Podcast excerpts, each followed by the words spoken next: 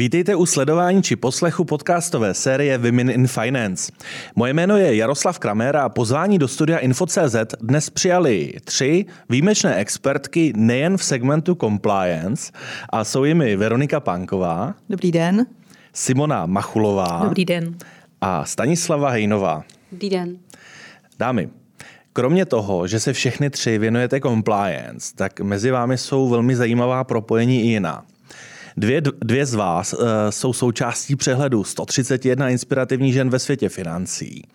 Dvě z vás byly nedávno finalistkami uh, ocenění pro inspirativní právničky Flama. No a dvě z vás, kromě toho, že se věnujete compliance, tak jste si v rámci svých institucí nabrali ještě eh, mnohé další povinnosti, jistě milé povinnosti. Tak dalo by se začít z mnoha směrů, ale začal bych tím úplně nejzásadnějším. Je compliance zábava? Staňko. No za mě obrovská. Já dělám uh, compliance od začátku své kariéry. Na chvilku jsem utekla do, do právního, do legalu, protože prostě uh, jsem právník, tak jsem si to chtěla vyzkoušet. A velmi rychle jsem šla zpátky, protože compliance za mě je dynamičtější, člověk musí být flexibilnější, je součást biznesu, je to prostě jízda, je to hra. Veroniko? Tak já jsem začala úplně naopak než Stáňa. Já jsem začala v Legalu a nějak přirozeným vývojem jsem se dostala do compliance, ale souhlasím s tím, že to je asi širší. Člověk musí mít eh, jako větší, obecnější rozhled, nasávat mnohem víc informací, prostě udělat si fakt jako přehled obrovský o všem. Takže je to, je to náročný, ale zábavný. No a všechno tohle vlastně spojuje Simona, která má na starosti v rámci skupiny Partners nejenom legal, ale i compliance. Uh, takže byste asi podepsala to, co zaznělo od obou dam?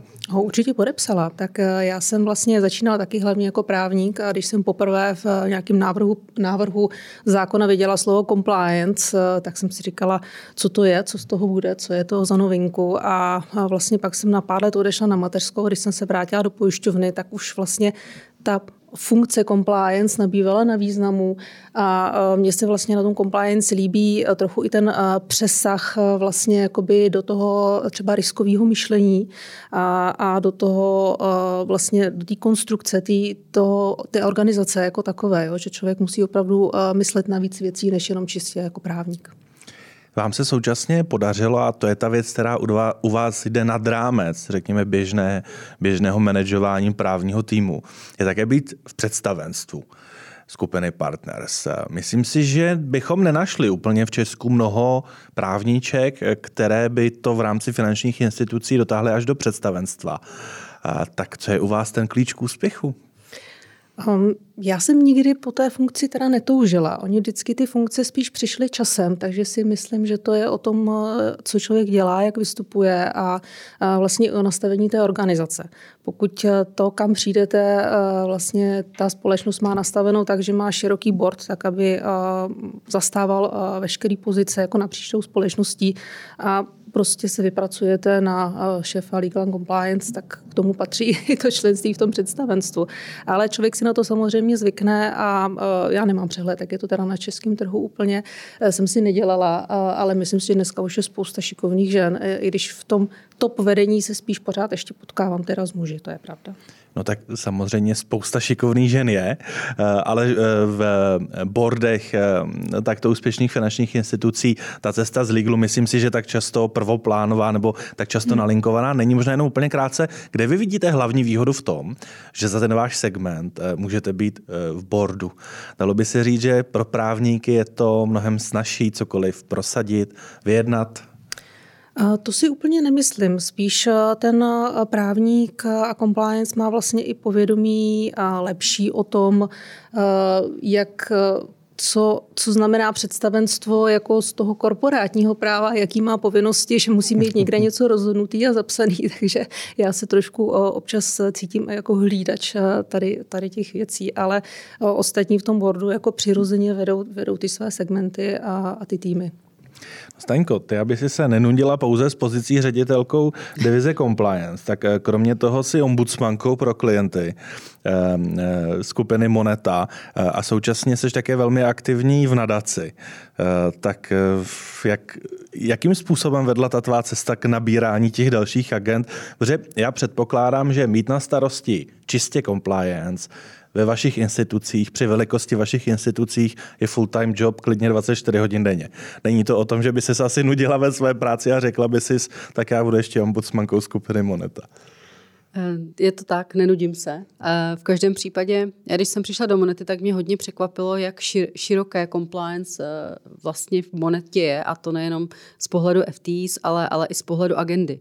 Že eh, byla jsem zvyklá jako eh, z ČSOB, KBC, kde jsem působila předtím i v HSBC, že, že vlastně compliance bylo užší a tady najednou v Monetě najednou jsem byla i ombudsman pro klienty. Mám pod sebou ombudsmany zaměstnanecké. Jo. Potom, potom to znamená, že člověk řeší spoustu individuálních případů z jednotlivých klientů, což byla pro mě úplně nová věc. A vlastně z téhle pozice už potom přirozeně vedla cesta, eh, vedla cesta k té nadaci, takže já jsem se vlastně naučila ombudsmana, mám tam teda skvělý tým, eh, úžasnou kolegyňku, která to vede, to je, to je prostě super žena, jednoznačně.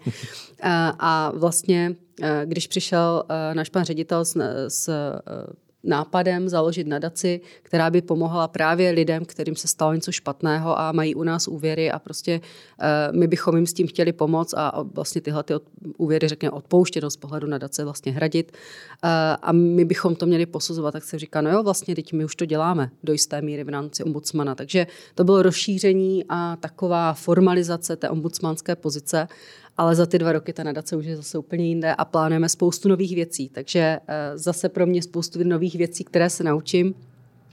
Je to víc než full-time job. Eh, zase mě hrozně motivuje, že se učím něco nového pořád. Takže v tom je ta nadace prostě jedinečná. Eh, Veroniko, vy společně se Staňkou jste byla finalistkou ocenění Flama pro inspirativní právničky. Abych si tady dovolil ocitovat část vašeho nominačního medailonku. Ehm, pojistné právo a oblast compliance může mít eh, jasnou a srozumitelnou tvář. V kooperativě její Veronika, jejíž aktivní přístup s maximální snahou o to, aby všichni zúčastnění pochopili problematiku compliance, je podle kolegů ohromující. Um, je to až tak výjimečné, že právníci se snaží srozumitelně předat informace, eh, že to ohromuje kolegy? Eh, nevím, jestli je to tak výjimečné, ale já, já prostě jsem asi svojí povahou takový člověk, že furt říkám jako polopaticky to musíme vysvětlit a ty lidi tomu musí rozumět a i těm lidem ve svém týmu jako říkám, prosím vás, nepište to takhle a i třeba já vracím ty texty. A říkám, ještě představte si toho ajťáka na druhé straně, co si to čte, to vaše stanovisko a musí to pochopit. Takže jako asi hodně v tomhle to já mám tak nastavený, že, že chci, aby ty lidi mě jako porozuměli. A je to úplně jedno, s kým mluvím, jestli s těma, co jsou výš než já, nebo prostě níž než já, snažím se to, jako, aby, aby jsme si porozuměli a pochopili. Takže to asi se snažil vyjádřit někdo v tom medailonku nebo v tom, v tom nominačním textu, který tam psal. A já mám jako velkou oporu v Evě Poláchové, která je vlastně členka našeho představenstva a asi jsme v tom naladěný na stejnou notu, a takže ona mě v tom jako hodně podporuje v téhle snaze. Takže, takže to je super, musím říct přeci jen být v uvozovkách tváří takto zásadního tématu, které eh, mnohdy může být kolegy vnímáno třeba do jisté míry jako omezující, jsou tady nějaká pravidla, eh, tak jaké to může přinášet výhody a nevýhody? Toho, že vy nesete v kooperativě tu vlajku compliance a když zaklepete na dveře, tak je tam úsměv, je tam strach, jak to kolegové vnímají. Tak pojďme si říct, jaké mohou být výhody toho, když si řekneme, já jsem tváří tohoto tématu, které je velmi zásadní pro banky a pojišťovny.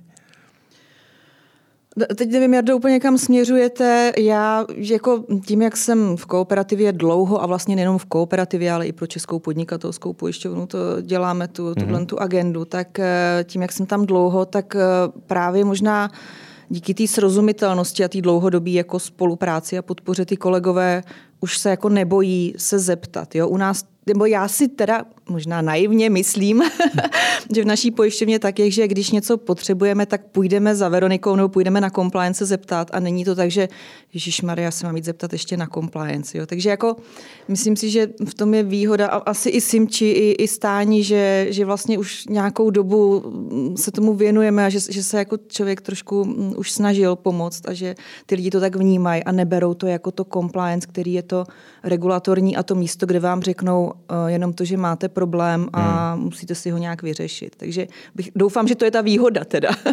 Souhlasíte, dámy? Já určitě souhlasím. Samozřejmě jsem se setkala i s tím compliance, rovná se oddělení komplikací, ale myslím si, že za ta léta, co vlastně působím třeba teď v Partners, to rozhodně tak není. Člověk musí mít navázány s těmi kolegy vztahy dobré, a pro, aby tam byla ta důvěra právě proto, aby přišli, když potřebují něco řešit, aby přišli s novými projekty, aby něco neudělali za vašimi zády jenom proto, že si řekli, compliance nám to stejně zastaví, tak my si to nějak uděláme a oni to pak nějak dohasej. A prostě já mám neustálou potřebu informací, všichni se mi za to smějou, já říkám, já potřebuji vědět, co vy děláte, abych já si to mohla vyhodnotit a případně vás někde upozornit nebo, nebo nasměrovat. Ale je to hodně, hodně o té důvěře.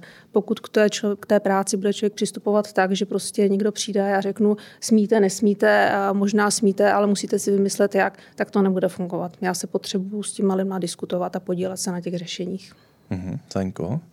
Já tohle to rozhodně podepíšu. Je to taková moje celoživotní mise uh, udělat z compliance lidské oddělení a tak jako, při, jako uh, více oblíbené než třeba interní audit než, nebo nějaké jiné.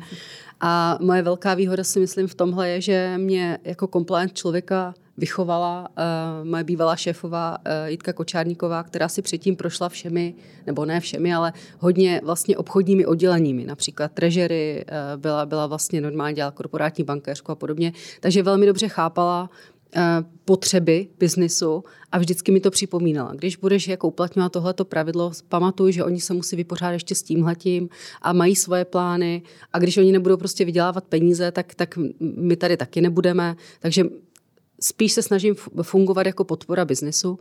A na začátku jsem s tím dost bojovala. Přišla jsem prostě do oddělení, kde byla mezi compliance a zbytkem světa zeď. Velká. A od té doby prostě si myslím, že se nám docela povedlo tu, tu zeď úplně zbourat a nastavit si, nastavit si vztahy s odděleními, kdy jsme jim několikrát i pomohli a řekli, podívejte se takhle, takhle, jak to chcete udělat, to nejde, ale víme, co chcete a šlo by to touhletou cestou a mhm. pořád budeme prostě v souladu s regulací. Takže pochopili, že jim nebudeme jenom bránit v tom biznisu, nebo nebudeme jim bránit v biznisu, ale řekneme, řekneme jim spíš, jak to udělat, aby to bylo správně a tím pádem je vlastně taky chránit. Na to jsem se právě chtěl zeptat, jak moc zásadní je být v určitý moment proaktivní, aby jsem nesklamal tu důvěru kolegů, kteří za mnou přijdou s nápadem. Já vím ze svého profesního hlediska, že tudy nevede cesta. Stávají se takové situace, kdy skutečně eh, na jednu stranu je velká důvěra kolegů, kteří s vámi tedy možná proaktivně řeší něco, co je ve fázi konceptu, je tam to nadšení a vy teď musíte být ten, kdo jim teda řekne, že to takhle úplně nepůjde. A co v takové situaci dělat? Ty už si to naznačila, hledat jiné řešení. Jste na to zvyklá, Simono, že je potřeba eh, být velmi flexibilní, kreativní, hmm. operativní? Hmm. Určitě s tím souhlasím. Občas je potřeba být i na hraně. Mm-hmm. A, a, a u nás to funguje tak, že si vždycky říkáme, ten poslední pro nás je jakoby poslední chtěla jsem říct první, ale jako v tom přemýšlení, jak to dopadne na klienta. Jo, mhm. eh, klient je u nás jak klient zákazník, tak klient poradce, ale když vymýšlíme nějaké to řešení, kde si říkáme, může to být jakoby na hraně s těmi, s těmi předpisy, tak vždycky myslíme na dobro toho, toho klienta a eh, většinou kolegové pochopí, že něco nejde nebo že musí vymyslet něco jinak, eh, když jim vysvětlíme ty důvody a ta související rizika. Některá rizika se akceptovat dají, nějaká rizika se akceptovat prostě nedají. A, a já mám to velké štěstí, že mám kolem sebe lidi, kteří velmi rychle ta rizika pochopí, ten problém pochopí a všichni se účastní na tom, abychom vymysleli nějaké řešení, které je dobré jak pro biznis, tak pro ty zákazníky. Veroniko. Já, já asi jenom bych doplnila, že ono to je opravdu hodně o komunikaci, o tom stylu té komunikace, jak jim to podáte. Jo? I, i jakoby ten, ten přístup k tomu, když jim musíte říct, že něco nějak nejde, tak eh, ono se to dá říct různými způsoby. A pokud oni vidí, že to není jenom z nějaký pozice, že vy jste někde prostě druhá linie a teď jim něco sdělujete striktně a suše, ale vlastně snažíte se to vysvětlit nějak racionálně, srozumitelně a vlastně přijít i s tím řešením, takže se to jako mnohem líp chápe a podle mě úplně nejlepší je fakt nějaký brainstorming a vzájemná komunikace, kdy si oni vysvětlují svoji pozici, my naší pozici a vlastně se dojde k nějakému cílovému řešení. Takže já si myslím, že to je hodně i o té formě nebo tom stylu té komunikace. No. Takže tak. Kdybych se ještě, chtěla se ještě něco dodat? Já, já bych jenom chtěla říct, že, že uh, je to tak, ale oni to prostě zkoušejí občas, jo, a opakovaně, to určitě znáte sami, takže, takže můj recept je, je trošku jako i humor a nebrat se tak úplně vážně a prostě uh, pak, pak vás ti lidi taky berou trošku jinak, no. Já bych se ještě krátce držel toho pojmu být tou tváří tohoto tématu. Eh, jak moc náročné je ve stále se uh, řekněme, regulatorně stěžující oblasti kolem finančního segmentu. Jak moc náročné je vlastně udržet si nějak konstantně tu tvář, řekněme, vřelou, vlídnou, konstruktivní, je to něco, s čím každý den pomyslně bojujete? A nebo jste se díky svým zkušenostem už naučili jet v určité módu, kdy vás nic výrazněji nerozhodí? Veronika, je to, je to každý den, kdy, kdy vstupujete dveřmi, eh, těmi točitými dveřmi do kooperativy a řeknete si tak, a teď jsem tváří compliance a musím, musím jet eh, pozitivní linku bez ohledu na to, co se děje. No, já do to na mě asi těžká otázka. Já jsem jako spíš takový emocionální člověk, tak pro mě udržet si nějakou hladinu jako profesionality je, je výzva každý den. Uh, takže bych řekla, že v našem týmu mm, emoce se projevují hodně. Samozřejmě na venek se snažím uh, působit nějak jako akceptovatelně, ale je to těžký. Pro mě, pro mě to je jako pořád těžký, protože ty regulace fakt přibývá. Je toho čím dál tím víc. Člověk si nemůže úplně jakoby udržet uh, odbornost úplně ve všech uh, ohledech popravdě ani nechci, už jsem pochopila, že ani nechci, že nemůžu být ve všem expert a je ta jediná tvář, ale že musím mnohem víc ty, ty svoje lidičky jako vystrkovat ven a říkat, oni jsou tou tváří. Takže to hodně pomáhá tomu, jako aby si člověk udržel pak nějakou tu, tu, tu míru a tak. Ale pro mě je to každodenní výzva tohle, co jako se ptáte. Simono, u vás bych měl ještě k tomu dodatečnou otázku, jak moc se musela změnit ta vaše tvář v rámci banky v momentě, kdy jste poskočila i do představenstva, protože přeci jenom to už je o ten kariérní, o ten organizační stupínek eh, výš. Tak možná začněme s tím v návaznosti na to, co říkala Veronika. No, eh, já teda eh, mě regulace je něco, co mě asi moc naštvat eh, nedokáže, protože je to věc, která je daná a eh, já, ať se budu, budu naštvaná jakkoliv, eh, tak se na tom nic nezmění. A tak za každou to, co mě dokáže, lidé, ne? to, co mě dokáže naštvat, je způsob, jakým se ta regulace uplatňuje. Jo? Hmm. Protože ten život je tak barvitý a teď vlastně ten rozsah toho, toho vnímání je od člověka, který je strašně daleko od toho biznisu a je to strašně formální řešení, po člověka, který je blizoučko, je v denodenním kontaktu a musí opravdu hledat ty cesty. Jo. A e, když se třeba e, kouknu na, na ty velké instituce, zvláště banky, kterým, ke kterým přichází ještě ty celoskupinová řešení, které musí třeba přebírat z Francie, z Holandska a vám to přijde úplně nesmyslný, Jo, proč to jako dělají, že vlastně zatím chybí i to rácio, chybí zatím ten klient na konci, pro který by ho to něco znamenalo, tak tam mě to nazvedává ze židle teda a tam se snažím proti tomu bojovat. je, to strašně, je to strašně těžký, protože se vám dostane odpovědi, ale to my musíme, protože skupina a na té skupině je úplně jedno, že se tady vsteká nějaká machulová. Jako, jo.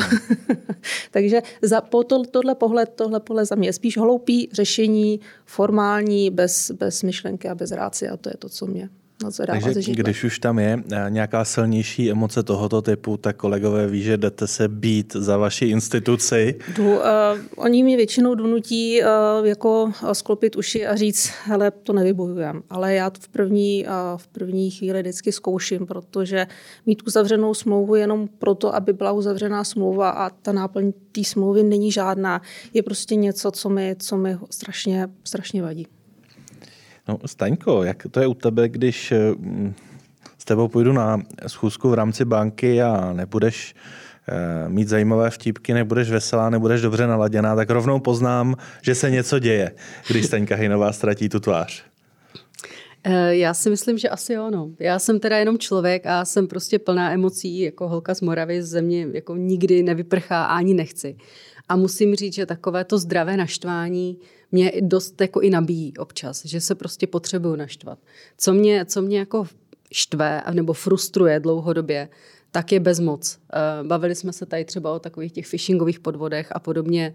Eh, okamžiky, kdy prostě víte, že ať uděláte úplně cokoliv, takže stejně nezabráníte tomu, aby nějaké prostě starší paní tam podvodníci ukradli, vyluxovali účet. Jo. To, je, to, to jsou nejhorší pocity, ale jako v rámci banky, já si myslím, že už si na mě lidi i docela zvykli a, a že, že občas jako mám své momenty, ale většinou uh, ví, že, uh, ví, že se to zase jako uklidní a, a že, že to, no, že se se mnou dá My jsme se o tom bavili v podcastu Právo a biznis, který je taky tady na, na info.cz, tak koho, koho zajímají momenty, kdy se Staňka naštve, tak si může pustit tento podcast. Avizuji, že to nebylo na mě, naštěstí. Uh, z toho, co poslouchám, eh, tak mě napadá, jestli se vůbec v compliance, a teď eh, možná interně, ne ve vztahu eh, třeba k regulátorovi, dá hovořit o nějakém neúspěchu. Protože ta pravidla jsou daná, tak vy nemůžete připustit, že se zprocesuje něco, co není compliant. Tak co vy byste považovali v rámci své agendy za neúspěch a jestli se to třeba i někdy děje? Staňko. Já to mám položené spíš do té subjektivní roviny. Jsme se bavili o tom, že, že uh, i, i pro vás, dámy, pro mě, pro mě rozhodně je strašně důležité navázat vztahy, aby vás to, uh, to okolí uh, akceptovalo, bralo váš názor vážně. Takže pro mě osobně velký neúspěch by byl, kdyby compliance nebylo vidět, nebylo slyšet a kdyby nás prostě ten biznis nebral. To by byl velký neúspěch. Jednu tuhletu fázi jsem si zažila, kdy v jeden krát, velmi krátký moment mé kariéry, kdy vlastně jsem pořád se o něco snažila, byla se za určitou věc a bylo to prostě hrách na stěnu. Vždycky se mi to vrátilo, protože prostě moje vedení si říkalo, jo, tak ona se tam k tomu něco řekne a vlastně to je úplně jedno. Tak to je neúspěch. Veroniko? No já asi, my jsme nějak se Stáňou snad asi propojení, nebo já nevím, ale to totiž říká úplně přesně, jako to je, ty moje myšlenky nějak tady zaznívají, takže uh, taky pro mě asi by bylo neúspěch uh, nebo takové selhání to, kdyby uh, ta firma prostě si řekla, že jako nepotřebuje k něčemu to, to compliance, jako to, to vyjádření, nebo ten názor, nebo to, jo, oni se tím pak nemusí jako úplně řídit, protože máme nějaká rizika, do nějakých rizik se jde, i, i Simona to zmiňovala, někdy jsme prostě na hraně, ale jako vyslechnout si ten, eh, ten postoj a to doporučení nebo to, to posouzení, to si myslím, že je důležité, aby se pak i třeba ten management mohl rozhodnout, že jo. Takže já jsem, to, to by mě asi jako hodně, hodně zklamalo, musím říct. No. A není to tak, že možná ta situace, kdy všichni v té bance jsou natolik on board a dělají jenom takové kroky, které vlastně u kterých není potřeba vaše aktivita. Že ta situace, kdy nejste potřeba, je ten úspěch? Kdy už máte všechny tak vycvičené a tak, tak schopné, že ani nepotřebují vaši právní analýzu. A stane se to někdy? Simono. Eh, já bych možná odpověděla trošku z jiného úhlu. Jste na mhm. začátku říkal, že pravidla jsou dána.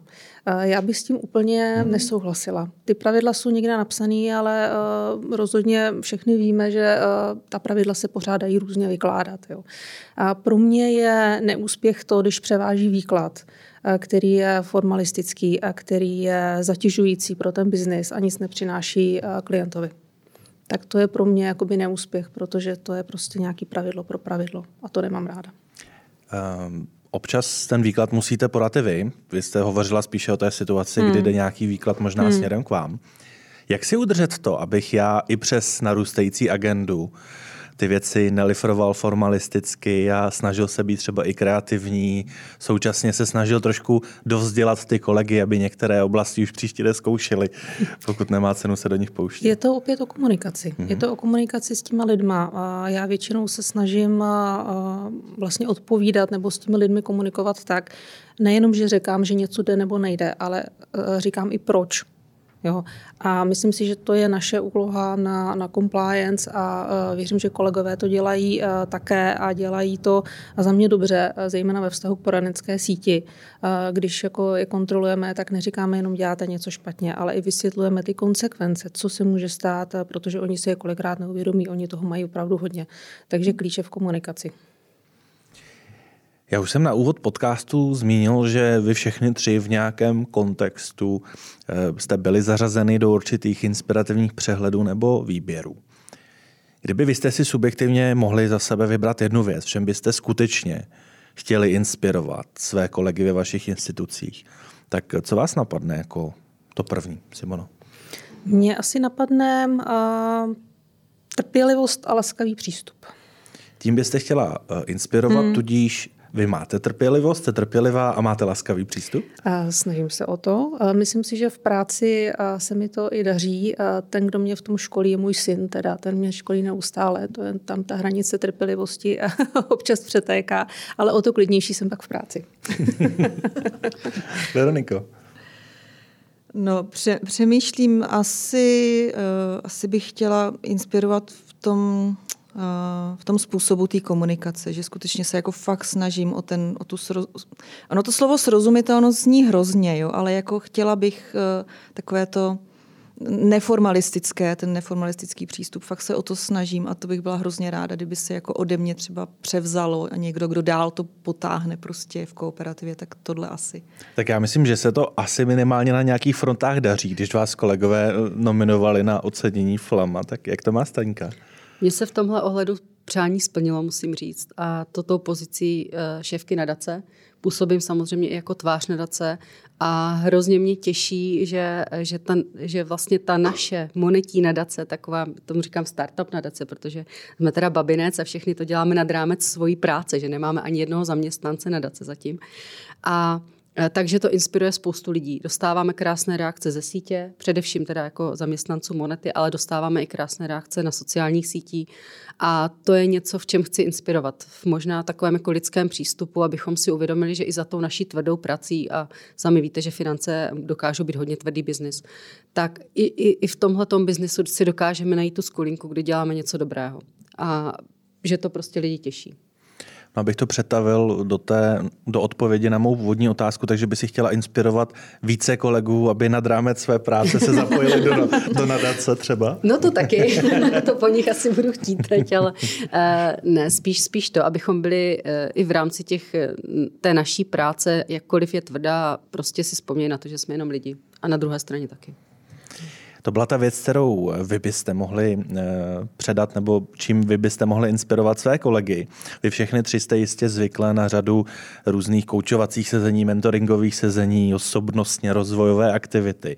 Tak když byste si měli vybrat jednu věc, kterou byste si chtěli a potřebovali osvojit, aby se vám každý den vaše práce dělala ještě snáze, ještě jednodušeji, Eh, možná s větší radostí, méně stresem. Tak co by to bylo, Staňko? Co by si ještě osvojila, aby si, aby si přibrala třeba ještě další aktivitu? Tak mě by se hodili tak dva, tři avataři, řekla bych. ještě ke mně, abych zvládla všechno, co chci. Ale uh, já jsem, já jsem si vždycky myslela, uh, že, že jsem dobrý manažer, že to nějak, nějakým způsobem mám v sobě a, a docela si myslím, že jsem si jako na tom i zakládala. A v téhle době teda musím říct, že o tom začínám hodně pochybovat. Takže potřebovala bych se naučit eh, možná manažersky lépe jednat, rozumět eh, mladší generaci kolegů. A eh, vnímáš to napříč těmi svými rolemi? Protože ono samozřejmě manažovat tým, který něco dělá zadarmo nad rámec své práce v nadaci, něco trošku jiného, než mm-hmm. manažovat mm-hmm. tým eh, v rámci compliance a něco jiného, než manažovat možná i nějaké ad hoc týmy, které se třeba sformují kvůli nějakému bezpečnostnímu riziku. To, co bych chtěla, tak je opravdu porozumět, jak dneska myslí mladší generace. A myslím opravdu lidi třeba kolem 30 let. Uh, bohužel teda musím říct, že, že už eh, tam, tam nepatřím do téhle generace, takže, takže to, by, to by mi hodně pomohlo a myslím si, že je to napříč, eh, napříč eh, odděleními, přestože prostě třeba compliance u nás charakterově nebo typově eh, je hodně, hodně odlišné. Eh, nejenom nadace jako taková, ta je hodně specifická, ale prostě máte skupinu právníků, že jako v regulatory compliance, pak je tam prostě skupina takových jako uh, policajtů, když to řeknu v antifrod, pak je jako první first line jako operations, takže, takže je to jako hodně zvláštní, ale všímám si, že některé, cho, některé typy chování se, se prolínají tou mladou generací. Takže, takže v tomhle tady vidím teda opravdu svoji díru, kde se budu muset vzdělat. Simono? Zrovna jste se trefil do období, kdy uh, i v, uh, v práci vlastně máme nějaký program pro manažery, tím, uh, jak vlastně ta skupina roste a roste. Já jsem za to ráda, protože eh, vnímám to, že eh, člověk potřebuje jednou za čas se zastavit, usebrat se, popovídat si s někým externím, aby zjistil, kde je, jak na tom je, co mu případně schází a pomohl ho rozebrat i někdo jiný. Takže teď jsme zrovna v této fázi a určitě za mě je to nějakým způsobem time management a delegování protože eh, já spoustu věcí prostě odpracuju, odpracuju sama, ale musím se naučit to, že věnovat ten čas eh, tomu, že to někomu předám, naučím a chvilku to budu kontrolovat a chvilku to bude časově náročnější, mi v pozdější fázi ten čas ušetří. Hmm.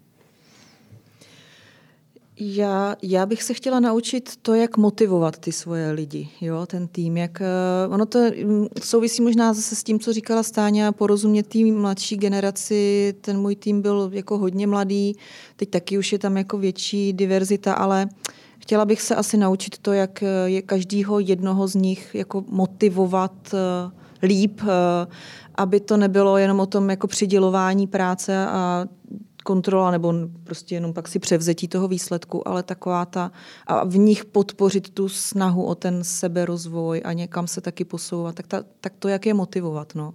A u těch, u těch mladých eh, asi, asi to chce pak individuální přístup potom, tak tohle bych se chtěla ještě naučit. Uh... Mimochodem, bylo pro vás snažší najít něco, v čem byste mohli inspirovat ostatní, anebo něco, co byste si potřebovali osvojit? Veroniko.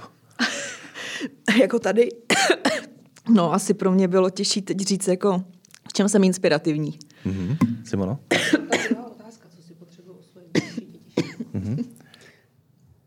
Tak pro mě bylo, bylo těžší asi najít to, v čem jsem inspirativní, protože pořád se sama sebe kriticky zhodnocuju dokola a jako, jako prostě riskaři, že jo, to, to určitě znáte. Eh, spíš, se, spíš zveličujeme ty nedostatky, než to, co funguje. To, v tom jsme opra- na druhé straně než sales, který prostě vyz, dokáže vyzdvihnout to, co funguje a vlastně jako odsouvá to, co nefunguje, tak my to děláme opačně, takže asi je to tím mindsetem. No. Pokud o vás řeknu, nebo někdo z vašeho okolí o vás řekne, ty ale žiješ svojí prací. Vnímáte to jako pozitivní věc, negativní věc, něco, co je dobrá zpráva, špatná zpráva. Co to ve vás zbudí? Simono? Já myslím, že žiju svojí prací a nevnímám to jako něco špatného. Cítím se být svou profesí postižena, přímo bych to takhle řekla. Vnímám to třeba, když přijdu na recepci hotelu, tak já si opravdu přečtu ty informace třeba o zpracování osobních údajů, které tam mají. Ne protože by, že bych se tak bála o své osobní údaje, ale protože se chci inspirovat, jako jak to tam řeší. Jo. Eh, takže čtu věci spíš pro inspiraci, než jako pro svoje, pro svoje vlastní dobro a, a nemyslím si, že to je špatně, že, že vlastně jsem už naučená taky nějakým způsobem uh, přemýšlet. Určitě to pak poznat i uh, ty děti to hodně vnímají. Takže se synem, který je takový tvrdohlavý, tak já vím, že když od něj něco chci, tak já si to s ním musím sepsat a on mi to musí podepsat. Jinak to nefunguje. Takže jsi postižená svojí prací. Ano, jsem, jsem nejen žiju, ale jsem postižená, ano. Ale je to vnímáno tedy pozitivně. Je to vlastně ano. taková pochvala. Mm, ano. Veroniko. No, já to mám za půl na půl, jo. Jako myslím si, že bylo období, kdy eh, ano, jako taky myslím si, že žiju svojí prací um, a byla doba, kdy jsem si říkala, je to fajn. A možná i s věkem nebo s čím to je, si říkám, že už by to tak být úplně nemělo a že by člověk si měl jakoby trošku možná nastavit nějak ty priority a tak. Takže snažím se si tyhle věci jako rovnat v hlavě. Teď je asi ta, to, to moje životní období, kdy si tak nějak tímhle procházím a, a chtěla bych nežít jenom prací. Takže takže teď je to tak jako na půl. A ještě než předám slovo Staňce, tak pokud za vámi přijde nějaký Benjamínek ve vašem týmu, a vidíte tam ten drive a to nasazení, které třeba jste měli vy v ty momenty, kdy jste pracovali nejintenziv, nej, nejintenzivněji během své kariéry. Říkáte jim, sklidní, najdi si čas sám pro sebe, a nebo jim říkáte, to je ta správná cesta k úspěchu. Veroniko. No já asi popravdě trochu brzdím, protože mám eh, strach, aby mi ty lidi se nezničili, nevyhořeli, neodešli, eh, protože prostě si ty lidi musím opečovávat a hlídat. Takže já asi jako trochu brzdím a snažím se eh, jako upozorňovat na ty věci. Na druhou stranu, pokud je ten člověk mladý, on to stejně jako ne, nevezme, protože zkušenosti jsou nepřenositelné, jak víme, takže můžete mluvit a mluvit, ale ono to stejně vyznívá jenom jako když rodič tomu dítěti něco říká, to dítě si myslí svoje, takže tak to beru. No ale pak, pak se k tomuto dítě písemně zaváže a je to něčím jiným. Ale Simono, pokud vy vidíte někoho, kdo má extrémní drive, tak jste ta, která říká, najdi si ten čas sám pro sebe, nežij jenom tou prací. Já se ptám každého na pohovoru, je to moje jako otázka, jak ten člověk odpočívá. Hmm. Je to pro mě důležité vědět, abych prostě měla ten přehled o tom, jestli aktivně, pasivně, ale jestli vůbec umí odpočívat, protože si myslím, že odpočívat je určitě důležitý. Určitě nikoho neženu do vysokých výkonů, ale pokud má někdo ten drive a chce, tak ho vyloženě nebrzdím. Jo. Mm-hmm. Já sama jsem člověk, který odpočívá spíš aktivně a mám to tak celý život. A mně stačí přepnout myšlenkově na jinou činnost a nepotřebuju ležet na gauči a odpočívat. Občas teda taky už s věkem samozřejmě. A, ale myslím si, že tak je to i u těch mladých. Mm-hmm. Každý má prostě jinou pozici, ve které odpočívá mm-hmm. a je pro mě důležitý, že vůbec. Takže nebrzdím. Staňko. Tak eh, nejdřív odpověď na první otázku. Já, já považuji za velkou výhodu, skoro možná požehnání, že moje práce mě baví. Takže, eh, takže mm, žiju prací, eh, žiju prací ráda, Mám samozřejmě nějaké koníčky, mám, mám rodinu, mám přátele, to je pravda, ale prostě všechno dělám naplno a prostě je to vyčerpávající. No. Takže, takže i mladým lidem, když, když vidím ten zápal, když vidím ten drive a i vlastně to množství práce, úsilí, které po nich požadujeme, tak jim říkám spíš, ať, ať prostě pamatují sami na sebe, ať, ať zkouší zvolnit, ať si najdou prostě ještě jiný svět k tomu, k tomu pracovnímu. Tak jsme na takovém fiktivním pohovoru u Simony, Veroniková Staňková. Musí padnout ta otázka, jak to odpočíváte? Staňko. Jak odpočívám? Uh, miluji cestování a trošinku takové jako mírně adrenalinové eh, věci, například potápění. Eh, mám moc ráda eh, lyžování asi standard, snowkiting jsem se, jsem se učila, takže prostě ráda si překračuju ty svoje hranice občas.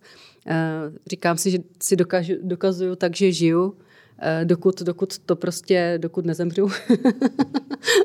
takže cestování a potom v takovém každodenním životě ráda tančím. Mm-hmm. Veroniko? Eh, mě strašně nabíjí hory, eh, takže moje dovolená se většinou odehrává eh, spíš někde na horách, ale můžou to být i krkonoše, jo? nemusím jako někam úplně do Velehor. Asi mě nenajdete úplně ležet na pláži u moře, přemýšlím, kdy jsem byla naposledy. Takže spíš taková jako aktivnější dovolená. Naštěstí moji dva synové jsou zatím pro mě parťáci a, a absolvují to se mnou, takže to je jako paráda si tohle to užívat. A samozřejmě není jenom vždycky období dovolených, takže v těm všednodenním životě asi já ráda běhám, jo, protože si u toho čistím hlavu, takže, takže prostě vezmu tenisky, vyběhnu ze vrátek a už, už jsem prostě někde, někde mimo, tak to, to mě asi pomáhá. No. Simono, prošly vy obě dvě dámy touto otázkou? Určitě, prošly, na výbornou. Já bych v návaznosti na to, co říkala Staňka, si vás ještě rád zeptal, kdy naposledy jste měli takový ten dobrý pocit z toho, že jste se v něčem překonali. Jestli vlastně patříte k lidem, kteří se, a je to jedno, jestli je to pracovní, mezipracovní, rodina, přátelská rovina, kteří se tak nějak konstantně překonávají, anebo spíše vám vyhovuje ten zajetý mód, takový ten standardní. Předpokládám, že staňce nevyhovuje rozhodně standardní klidový režim. Občas ten adrenalin opravdu potřebuju, takže, eh, takže ano, poslední moment, to se asi, to se asi těžko dá definovat. Prostě vždycky, když dosáhnu něč, něčeho nového, nějakou další metu, takže, takže v pracovní rovině třeba mm, to, že zvládám vlastně management obou, obou uh, částí banky, vlastně i nadace a, a celého compliance, tak to, to je pro mě jako velká satisfakce. A myslím si, že to zvládám, ne, ne, musím se jako ještě zeptat. Ale eh, a na té osobní rovině třeba, třeba to potápění, uh, snow kiting. Prostě vždycky, když dělám něco nového, hmm. posunu se dál.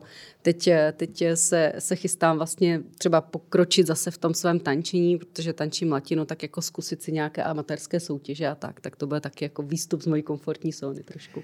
A dodatečný dotaz. Umíš si ty momenty, kdy se překonáš v pozitivním smyslu, taky užít? A nebo už je bereš stylem, tak dobrý, mám odškrtnuto a jdu dál. Myšlenky rovnou přesunu někam jinam. Užíváš si to? Užívám si to, užívám si to. Já jsem holka z Moravy, každá, každý důvod do slavy dobrý. Takže... Dobře. Simono. Pro mě je to asi okamžik, kdy nějakým způsobem vystoupím mimo komfortní zónu a uh, uspěju. Mhm. Jo, posunu si tu komfortní zónu. Protože když má člověk eh, hodně práce a je v tom denodenním režimu práce, rodina, eh, tak vlastně trošku ztrácí energii vystupovat mimo komfortní zónu. Ale když se tam dotlačím, postoupím, posunuji, uspěju, tak je to něco, z čeho mám, z čeho mám radost. A, a když jsem seděla a, s jednou výbornou a, kaučkou, a, která mi řekla takovou jednu krásnou věc, jako dělej si mentální kotvy. Jo, to znamená, že v té situaci, kdy teda zažívám ten úspěch, tak si ji zkouším zvědomit a uchovat si ji hlavě pro nějaký pozdější období, kdy třeba zrovna jako se nedaří. Takže já si tam hodím tu mentální kotvu a, a mm, to, tam mi to dělá dobře jak velký je ten váš pomyslný přístav? Je plný ukotvených lodiček? Eh, pár větších, spousta malých. Tak Veroniko. Já nevím, jestli mám čím přispět. No. Eh, ně- některé zážitky nebo eh, věci to z té dovolený a tak jsou věci, kdy jsem se překonala lezení na feratech a podobně, tak to jsou, to jsou věci, které mě jako strašně nabijou, když pak jsem jako na tom vrcholu a, a dala jsem to a úplně taková jako euforie, extáze, tak to je, to je samozřejmě skvělý. Pak v zápětí si řeknu, jsi máma od dvou dětí, ty jsi tak blbá, jak to mohla udělat.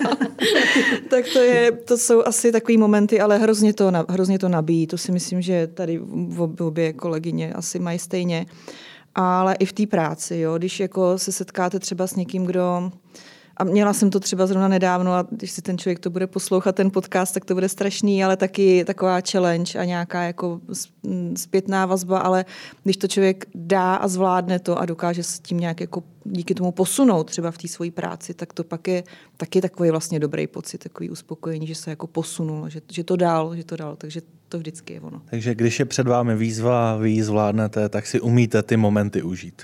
Pak jo, dneska už si to umím užít, no. Námi úplně závěrem, protože čas vyhrazený pro tento podcast se až nebezpečně nachýlil ke konci. Eh, hodně jsme tady hovořili o inspiraci, o tom, jak vy můžete inspirovat, o tom, že vy jste inspirativní. Eh, možná na závěr dejme si takové kolečko, eh, co vás v poslední době inspirovalo?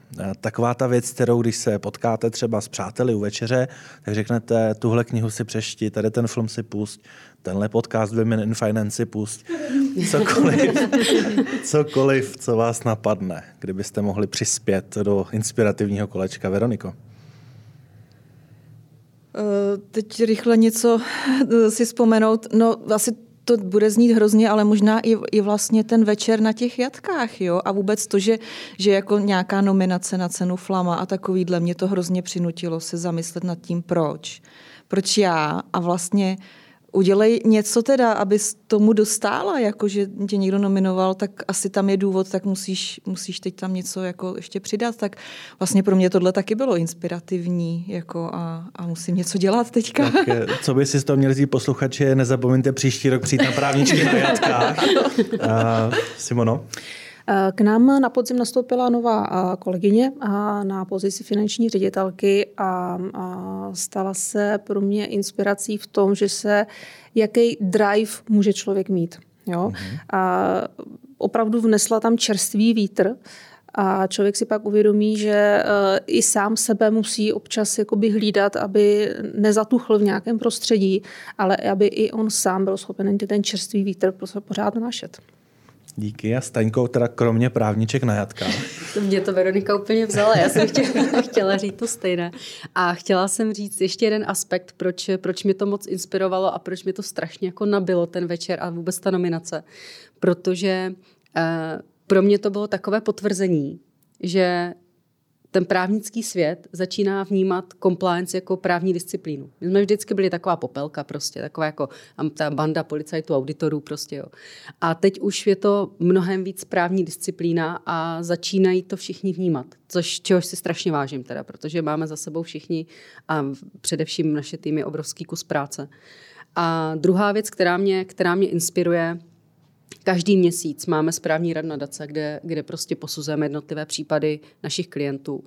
A pokud se nám povede někomu pomoct, a teď dostáváme jako děkovné reakce, to je obrovská, hmm. obrovská inspirace, obrovská pomoc. Takže to se snažím i jako sdílet, aby, aby si to užili všichni ostatní, nejenom my. Díky moc. No a mě dnes osobně inspirovali Veronika Pánková. Děkuju. Simona Machulová. Děkuju. No a Staňka Hejnová. Děkuju.